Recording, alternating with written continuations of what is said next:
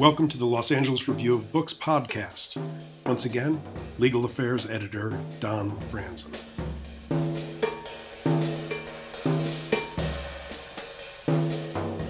We're here with Baz Dreisinger, the author of the acclaimed new book Incarceration Nations, in which she probed the systems of incarceration around the world, covering, I think, a total of nine different countries, as well as our own, the United States.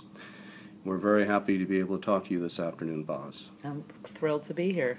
So, the impetus for your book, as I uh, read the opening chapter, was really your investigation of the prison system in the United States and the questions that it raised for you about what its purposes and effects were. Could you talk a little bit about what it was about the American prison system uh, that you felt needed some more deeper study, let's say?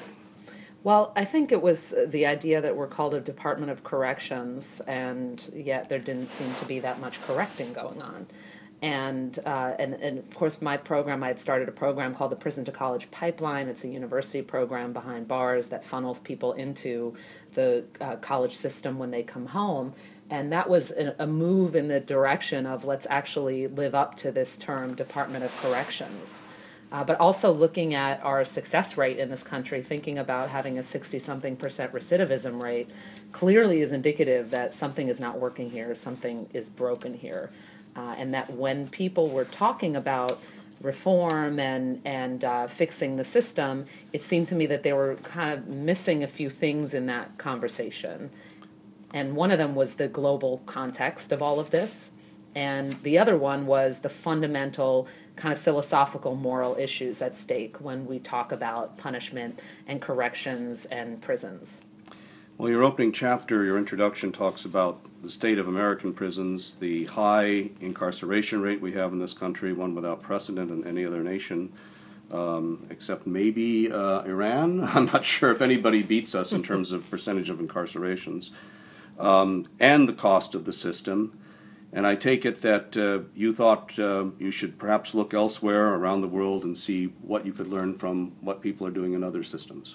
Yeah, I wanted to learn from what's happening elsewhere. Uh, and I also wanted to expose what's happening elsewhere because it's, you know, we are, so many of us are global citizens, and, and certainly America is inimitable in its prison population and the length of its sentences, in its use of the death penalty and life in prison. There are only nine countries that do that in the world.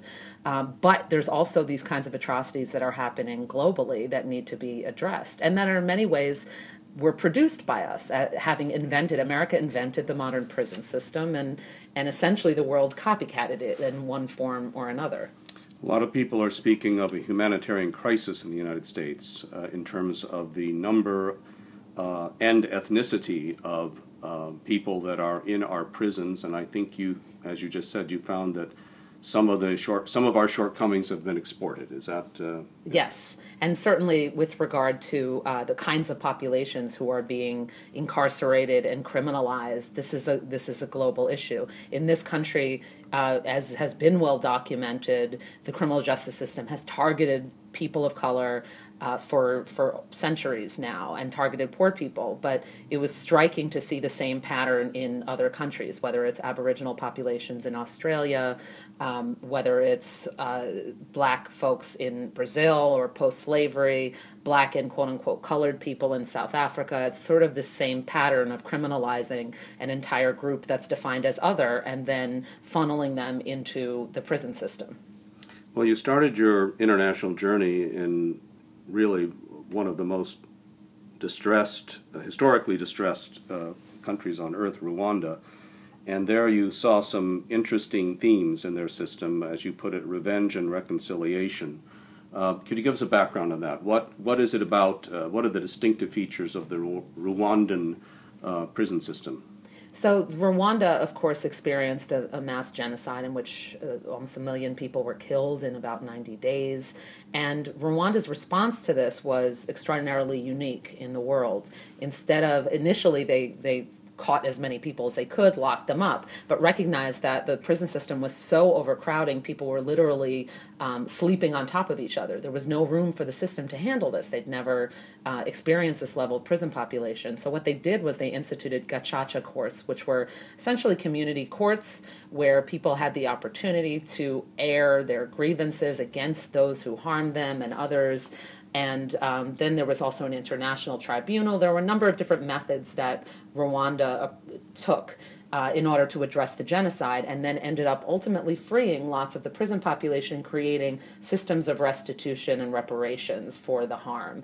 And uh, it's been peaceful ever since. And it's certainly one of the most famous and the most successful examples of a, an alternative system to justice that isn't that's grounded in restitution and reparations and reconciliation as opposed to punishment and revenge and harm. So that was why I went there first.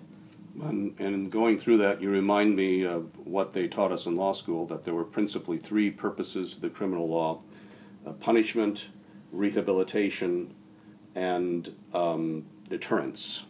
So here you're saying in Rwanda they really focused on, on a kind of a fourth prong, which is reconciliation and, and reintegrating um, uh, the people that were guilty of these horrible acts back into society. Is that is yeah, that the lesson I, there? It is. I, I, would say it's even it's an alternative prong altogether because it shies away from the other approaches. And it's a fourth a fourth way. Yeah, it's a different paradigm. I mean, it's restorative justice. It's a different way of conceiving of crime and justice. And you saw to some you saw the same thing in South Africa also. And South Africa, yes, had a, um, a national, grand national example of the same kind of thing, the Truth and Reconciliation Commission post apartheid. To less successful results, it's generally agreed. But, um, and so I was more interested in focusing on the legacy of restorative justice on a kind of one to one level in South Africa. And so I worked in Pollsmoor Prison, which is a very notorious prison around the world, and it's the largest prison in Africa, and looked at how restorative justice and reconciliation programs can do good in the context of individual people in prison. Then another two other countries you looked at with um, a somewhat different approach, trying to use the arts as a way of healing uh, people that find themselves enmeshed in the, in the prison system. That was Uganda and Jamaica. What did you What did you learn in those two countries? In Uganda, I uh, launched a creative writing workshop in a prison, a very, very notoriously overcrowded and difficult prison, full of essentially poor people who couldn't pay the bribes to get out or or the fees to get out. Uh, and so I looked at creative writing there. And in, in Jamaica, I visited a reggae program, a music program inside a prison, and it's it's sort of very well documented that the arts do wonderful things for human beings and certainly human beings in prison rehabilitation through the arts is one of the major programs that does it in our on our shores. Uh, and so I, I wanted to see that at work and it, it does do powerful things. It changes people's consciousness but it's also in the book i call it a band-aid on an amputated limb because it's not going to solve the problem. We can't uh, unless we're addressing systemic problems with the system and structural racisms and inequalities that produce it, we're not going to solve it with creative writing class or music. And yet, at the same time, given the traumatic state of these prisons, both in Kingston, Jamaica, and in Kampala, Uganda, which are dramatic examples of overcrowded, horrific conditions in prisons, it, the arts are serving a purpose there. I'm um, I can't help but think of the uh, the last scene in Mel Brooks' The Producers when you know Max Bialystock is putting on a show in prison and probably selling a thousand percent of it again. But yeah, it gets a lot of press whenever these things happen, of course, because people love to see oh, the you know the people in prison are doing theater and they're doing uh, performance and music. There were two, in fact, this the Grammys, which uh, just passed. There were two two nominees uh, in the foreign category who came from prison. Um, one from Mali and the other from Jamaica. Interesting enough, the Jamaican nominee uh, got his start in this program that I visited in Jamaica. so, do you think that that um, is something that we could learn from in this country as well?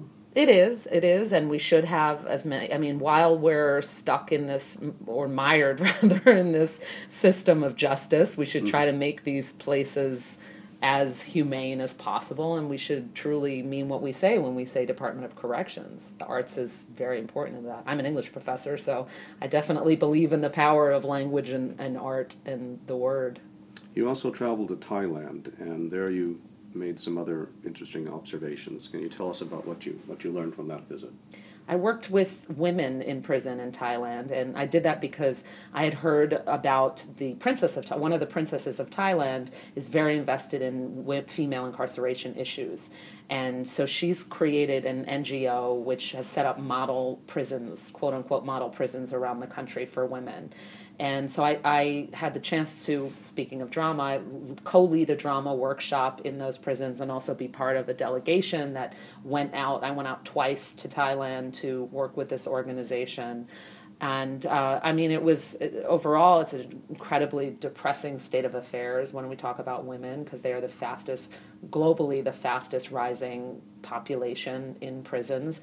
And most of the time, generally speaking, this is true in the US and it's true around the world, they are uh, foot soldiers in a much larger drug trade. And they've been kind of hapless victims of usually partners or husbands. And so, what I saw in Thailand, which is a very exaggerated case of that, is pretty much the same as what's happening in this country. There are about 25,000 women incarcerated in Thailand, and about 21, 22,000 of them are in for drug offenses and serving very long, very long draconian sentences.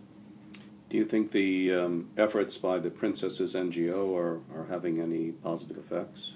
A small dent, and um, which is to be applauded still. I think that uh, one of the things that was pretty incredible that happened, in, and I talk about in the book, was that they, after I did this initial visit and led this workshop and met the folks in, in this NGO, um, they invited me and some other people back to Thailand to meet the princess herself, and she staged this grand event in the hub of her model prison system that was all over the news and and I think there's value to that because it's people seeing, hey, the princess cares, and the princess is a is an icon in Thailand, and so if she cares about this population and these people, then maybe we should all care. So it's making a small dent. I think make creating a kind of model prison, quote unquote, can have value because it can impact public opinion. Mm-hmm. But if it's only a model, sort of a Potemkin village type. Uh, um, fabrication, then it doesn't really no. necessarily carry out into the whole system. No, it's got to be followed up with um, things to come from it. And it's still a relatively new organization, so that could still happen. I mean, by no means, the, and then it certainly also should impact the men's prisons in Thailand, which are notoriously awful. I've briefly visited one, and the conditions that I heard about for both the incarcerated and the corrections officers were frightening. The corrections officers were facing enormous amounts of violence and um, tra- traumatic stress. It's, it's really terrible for both sets. One of the most depressing chapters in your in your book. Uh, which I have to say is, was not exactly a lighthearted book, but no, but, but one of the most distressing chapters was the the chapter on Brazil, where it seems that um, the Brazilians have adopted maybe the, the very worst features of the of the American system, which is supermax prisons and solitary confinement. So, what did you observe in, in your in your review of those uh, those prisons? Yes, Brazil was certainly the most depressing of all the visits that I made, I think, although I'm not sure how to quantify. there is a lot of depression in, in the book. But um, the, the Brazilians have done what a lot of countries are doing, which is imitate this supermax model and imitate solitary confinement, another American invention. We were in, in the 19th century created this, this model of solitary. And what I saw in Brazil is what uh, pretty much anyone who witnesses the extent of solitary confinement sees, which is people really going mad from this practice that is by far cruel and unusual punishment and torture. And I, I was in a, a federal supermax in Brazil that's locking people in their cells for 22 hours a day. And it, they're claim it's they claim that they're the worst of the worst, quote unquote. But when you start probing what that actually means, you realize it can it can not be such a dramatic infraction. And this is true on our shores as well. You can get thrown in solitary for uh, something called reckless eyeballing, which means looking at a corrections officer the wrong way. So it, and and the impacts of that are dramatic. I mean, the psychological studies, and I cite many of these in the book. The psychological studies show again and again that solitary makes people mad, and so we are literally torturing people. And then if you readmit them to the general population, and then eventually to the world, who, what are we returning to to us to society? Um, and Brazil has really invested in this model to an unprecedented degree in the past 10 years, building five of these supermaxes around the country. Well, that's certainly that's an alarming trend. Um, it's sad to think that um, it started in this country, but you also spend a bit of time in your book talking about how we even got to having prisons. I mean, prisons are a relatively modern invention, right? And you discuss some of the sociological and economic uh, conditions that led to even creating a prison system. Maybe you could talk about that for a minute. Yeah, I think that fact that they are a modern, a relatively modern, recent invention is kind of news to most people um, and is, is really significant because people just assume, oh, there's always been prisons. They've been around forever. That's just how you deal with crime in the world. Um, but in fact, uh, in, in a nutshell, what happened is that starting in prior to the 18th century, there were all kinds of other ways of dealing with crime in communities, many of them barbaric as well, executions and such, the guillotine. Um, but others maybe not so much, like restorative justice approaches that were particularly happening in communities on the African continent. Um, and then, of course, uh, banishment, penal colonies, and things like that. But what had happened in the late 18th century is you had a number of European theorists talking about French and England in particular, talking about maybe there's another way to do this in a more civilized fashion um, and a more organized fashion along the lines of the age of reason um, and the age of capitalism. How can we kind of create a factory like situation for dealing with crime? And so America, when it, uh, as it was born as a nation, decided as a show of its progressivism to enact these theories and built what are considered the first two modern prisons in Pennsylvania and New York. And from that, it was uh, the rest of the world sort of followed suit. A lot of people came to famous visitors, leaders, writers like Dickens, Charles Dickens, and Alexis de Tocqueville. They all came to see these prisons and via um, colonialism spread them around the globe. And so it's been this game of, and, and for me, even knowing about the history of the prison system, this was a revelation that, uh, number one, how much of a role we played in exporting uh, a system altogether. And number two, the fact of the connection of pris- how deeply woven prisons are into the birth of our nation and the birth of our democracy, ironically. Yeah, you make that point that the, um, the country that uh, brought uh, liberty to the world also brought the prison system to the world. Yes, yes. And among our exports uh, to Australia, it seems, and some of the other Commonwealth countries, is uh, a privatization movement among prisons which it seemed, as I looked at your chapter, it seems you have some mixed feelings about that. Well, You're I a bit have, conflicted. A bit conflicted. I was conflicted in terms of what I saw. I'm not conflicted about um, the the way the private prison industry exists today. It exists today as an awful, evil, profit-making enterprise, and you know I want to be really clear about that because um, private prisons as we allow them to have control over our legislation, as they're making profit off human suffering, as they're pushing for all kinds of draconian uh, crime bills. It's appalling and it's nightmarish. And so there's no ifs, ands, or buts about that. They make money off of longer prison sentences. Yes, and and more um, and generally criminalization and, and, and, more yeah, and more crimes. Right. Yeah. so they're pushing for more crime. They're pushing for longer sentences to deal with these crimes. Um, the the conflict I had in Australia was that a uh, the pr- private prisons that I visited happened to be doing some pretty progressive things and um, and and sometimes were measured by a different set of standards. I mean, I visited a private prison in Australia that was uh, basically an open prison. It was for young men between the ages of 18 and 24, so they're adults it's an adult prison, but they're quite young, obviously, and vulnerable. So they were participating in restorative justice workshops. It was like a campus, really, not a prison. And I was really moved by that. And I do think that part of the reason for that experimentation was that, and this is what everyone told me, that within the private system there might be more room for innovation, there's less red tape, and you kind of allowed to innovate and be creative. So that doesn't justify the appalling private prison industry in Australia, where the largest number of people are in private prisons in in the world, um, and and especially immigration detention centers. That's a big issue on our shores as well. The number of immigration detention centers that are run by private companies, so who are thus making money off deportation and uh, it doesn't justify any of that, but it does mean that there is something to think about in terms of innovative models and what can happen if people are given the freedom to pursue them. That's very interesting because you, you want to think that um, you wonder is there any way to uh, incentivize them to turn out more socialized human beings uh, than our than our state-run systems uh, seem to uh, be doing because Yeah. there doesn't seem to be much interest in that, at least in California and most jurisdictions in the United States. No, exactly. I mean, what would our justice system like look like if we used a, a different set of standards as opposed to recidivism rate um, and you know and economics?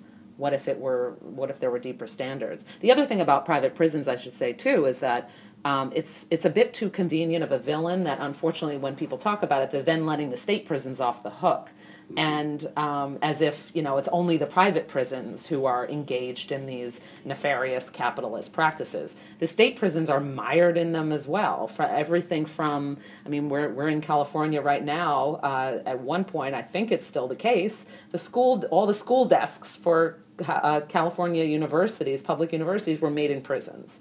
Um, there's the phone company. There, there are so many industries that are tied in with our prison system. So to focus only on private prisons when we're not implicating the whole system as being implicated is a problem. And the prison industry is a very powerful lobby in the state. And the prison guard union, very powerful lobby. They really entrenched themselves as a as it's become a force that just demands resources. And and uh, and as you indicated earlier, oftentimes uh, these kinds of things are resistant to change and reform. Absolutely. You also visited Singapore, which we all know uh, you can go to jail forever for chewing gum in public or something equivalent like to that in Singapore. But it seemed you were in some ways impressed by their system. I was impressed by one aspect of their system. Certainly not the chewing gum in public part. not necessarily the uh, severity. the severity, severity, yeah. not, but um, nor the prison, the actual prison itself, I wasn't impressed by. What I was impressed by is their commitment to what we call prisoner reentry, which is the process by which people come home and are reintegrated. And I went specifically to Singapore to look at something called the Yellow Ribbon Project, which is uh, about promoting acceptance of formerly incarcerated people, providing jobs for them, providing scholarship opportunities, uh, and ensuring. And they have Singapore has one of the lowest recidivism rates in the world for a whole host of reasons, and, and um, some good and some a little frightening. Uh, they have about a 20%, 25% recid- recidivism rate, and they have an incredible rate of placing their formerly incarcerated people in jobs. They have a 98% what they call emplacement rate, and so they get jobs for people there. And I really was particularly impressed by the um, the campaign that they had. They have a sort of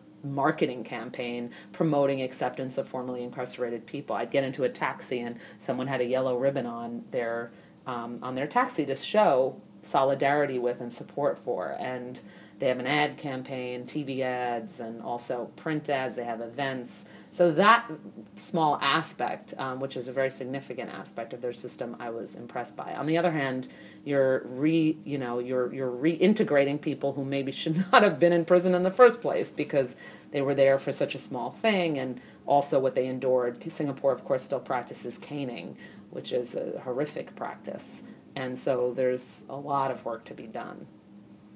You mentioned that um, the uh, low recidivism rate in Singapore, the last country you visited, uh, Norway, uh, you found the same thing, and you also found that uh, in Norway there was a lack of stigma for having um, done time in prison. In fact, you found uh, I'd say if there's a hopeful chapter in your book, it's the Norwegian chapter. So tell us a bit about what you learned up in that uh, dark, cold, snowy country. Yeah, dark, dark, cold, snowy, and in many ways quite wonderful country that uh, has almost a socialist ethos. It's almost a wealthy socialist country. It's very there's a communitarian spirit that I saw enacted in Norway that was very moving to witness. And the most uh, famous example of that, and now it's gotten even more famous as it's in Michael Moore's new documentary, is Bastoy Prison, which is a an island open prison. The, the uh, people who live there come and go and work jobs and sometimes spend weekends home with family.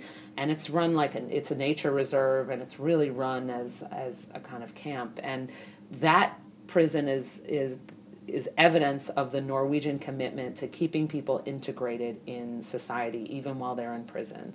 They have something called the principle of normality, which is you go to prison but you're still part of the same community. We keep you close to it physically. We you're still tied in with the same healthcare services that you were receiving on the outside with family members. Uh, and that's really quite amazing. And and the other thing, and this is one of the things that I think is applicable to our country is the background of corrections officers in Norway. I visited the staff training academy and met with the head the head of the staff training academy for, for corrections officers in Norway and they study philosophy, law, social work, psychology. They don't study military tactics and criminal criminology. Uh, and that is everything in the way that people are interacting in the context of a prison and capable of producing, again, corrections. Now, Norway, of course, is a very wealthy country, thanks in part to the North Sea oil, but generally wealthy, and a very homogeneous population. So I think the question that comes to mind is how much of the Norwegian example can we realistically hope to absorb into our own country, which is uh, so different in terms of its composition and its economics and its uh, uh, variances in income um, what do you think? Do you think there are lessons that we can draw from Norway? There are absolutely lessons, and actually, we are drawing them. Incidentally, I, am still in touch with the the warden, the head, who's called the governor of that prison in Norway. And he told he recently sent me an email saying, "Gosh, we've never received so many American visitors to this prison before. I hope they're taking some some good information back." Um, so I, I think that it's in effect already, but what I just described in terms of an open prison model, that doesn't require necessarily a lot of money. Um, what I just described in terms of staff training, that's applicable, again, without huge sums of money, thinking differently about training and the kinds of people that we put into our system. Um, in terms of reintegration doesn't require a lot of money. And then there are aspects of, of the social welfare program in Norway that are applicable for us as well. I mean, reforming the system is not only about you can't think of prison reform in a vacuum. It's connected to social services and preventing people from ending up in prison in the first place, moving towards equality. One thing that Norway does well is equality, and um, there may be a lot of wealth, but it's evenly distributed, and it's not an accident that therefore the crime rate is low and the prison system is just. Inequality correlates with crime all over the world. And um, so, whatever you, we can do in terms of our social services to prevent is tremendous.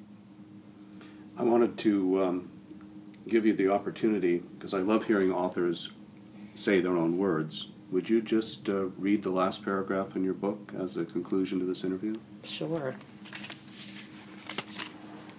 The key is to keep marching Justice work is ultimately a grand redundancy, restlessly demanding more of itself more labor, more movement, more struggle, more victories and losses. And that work is powered by the potent thing I strap on daily like a life vest, the thing that buoys me and keeps my spirit alive with mission and meaning hope. Thank you very much. Thank you.